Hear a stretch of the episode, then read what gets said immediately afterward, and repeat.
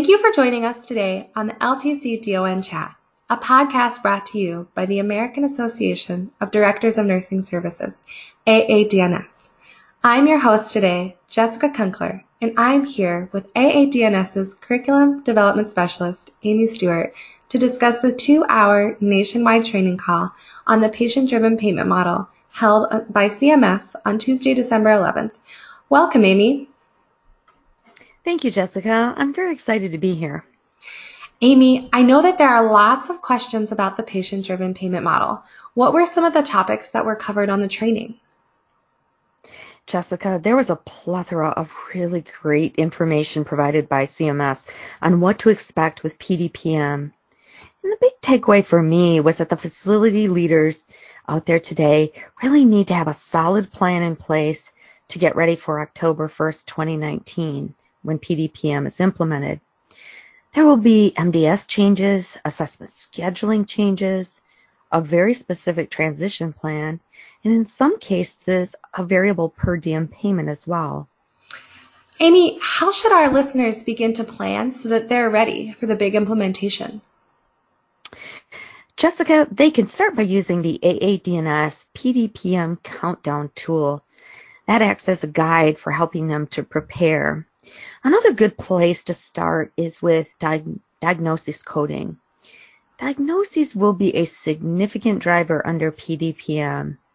For nurse leaders, this means having a process in place to gather all of the residents' diagnosis from the discharging destination, as well as having someone in-house with solid ICD-10 coding skills, which typically falls on the NAC. Can you explain a bit about how PDPM will impact payment? Sure, Jessica. According to CMS, PDPM improves Medicare Part A payment accuracy and appropriateness by focusing on the individual resident and what he or she needs rather than being based on the volume of services provided. For example, right now, therapy payments are based primarily, primarily on the amount of therapy that is delivered regardless of anything else that's going on with the resident, including any unique needs or characteristic that resident has. But under PDPM, therapy minutes have no bearing on the payment. Another change with PDPM will be the variable per diem payment adjustment. Under PDPM, we will start to uh, we will still get a, a per diem rate. Don't get me wrong, we still get a daily rate. But for the physical therapy, occupational therapy, and non-therapy ancillary components, the case mix adjusted rate is multiplied against a variable per diem adjustment factor. These variable payments follow a schedule of adjustments for each day of the resident's stay. So what does this mean? This means that in some cases, the longer the resident stays in the facility, the lower the payment you receive. Interesting. Amy, you mentioned earlier that there's a very specific transition plan. Can you describe the plan a bit? Absolutely. The transition from RUG 4 to PDPM is going to be a hard stop type of transition, which means there's no overlap of the transition period, just a hard stop date. RUG 4 will be used for reimbursement up to and including September 30th, 2019 and PDPM will be used for reimbursement for any days billed on 10-1 or October 1st, 2019 or later. A transitional interim payment assessment or IPA will be required on all Medicare Part A residents that admitted prior to October 1st, 2019 and will continue skilled services into October. This transition, this transitional IPA must have an ARD date between October 1st and October 7th and during the residents' Medicare benefits days, Medicare days. This could mean the NACs will be especially busy if there's a number of Medicare Part A residents in the facility at the end of September.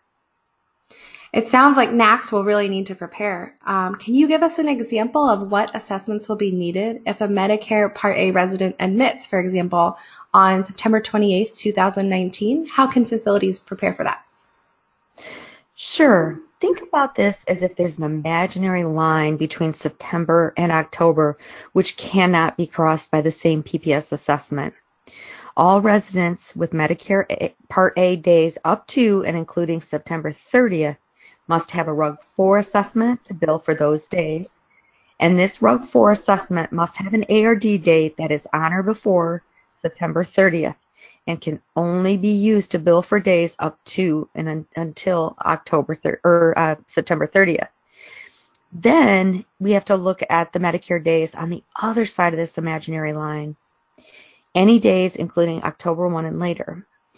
These Medicare days must have a PDPM PPS assessment. This is the only way to establish the correct case groups to bill under the new payment model. CMS is requiring us uh, to do a transitional IPA assessment scheduled between 10-1 and 10-7 for all residents who began their Medicare Part A stay prior to 10-1 and for those residents who admit 10-1 or later, you will uh, just have to have the five-day PDPM assessment. So in, in the scenario that you mentioned, if a resident admits on September 28th, a five-day PPS assessment must have an ARD uh, by 9:30, September 30th. This five-day assessment will only be used for reimbursement for September 28, 29, and 30th. Then you need a transitional IPA assessment, and that's required during the first seven days of October, and it also must be within the, the resident's Medicare days. This assessment will be used for reimbursement for days starting October 1st until the discharge from Medicare or the completion of another interim payment assessment. The key here is the ARD. Any ARD on or before September 30th will use RUG 4 item sets and rules, and any ARD date on October 1st or later will use the PDPM item sets and rules. Amy, you mentioned earlier that the assessment schedule will also change under PDPM. How so? Yes, that's true. There will be fewer assessments under PDPM. There's a five day, a PPS discharge assessment, and then possibly an interim payment assessment or IPA, which could be which would be optional. How will this impact the NACS workload? Will facilities need fewer NACS? Jessica, that is a great question. I would caution facility leaders about making any changes in NACS staffing or hours right now. Think about it. The MDS is growing in length. The accuracy of the assessment is so important and impacts so many programs such as SNF QRP, quality measures, not to mention the significant impact it has during the survey process. So today, many NACs are struggling to do a really good in-depth clinical assessment that's followed by a truly person-centered uh, care plan. The lessening of these MDS assessments will allow for more time to conduct comprehensive clinical assessments that lead to an individualized plan of care. Plus, when you think about it, the NACs are going to be spending more time on diagnosis coding. This includes looking up the codes and really reading the ICD-10 coding manual to ensure that they have proper diagnosis coding. Remember, it's a big driver under PDPM. Also, we need to remember that PDPM addresses Medicare Part A assessments but Medicare Advantage plans, we're not sure what they're going to do. So facility leaders will need to contact their Medicare Advantage plans to find out what they plan to do about assessments and scheduling come October 1st of 2019. Thank you, Amy. This information is so helpful. Is there anything else that you would like our listeners to know about PDPM? Sure, there's just a couple of additional thoughts I have. First of all, it's not too early to begin to prepare for the transition because a change like this impacts more than just the NACs. It impacts admissions because we need to have really strong documentation from the discharging providers. For example, come October 1st of 2019, we're going to need that surgical history, which will be a new item uh, on the MDS come October. So we're going to need to prepare for that.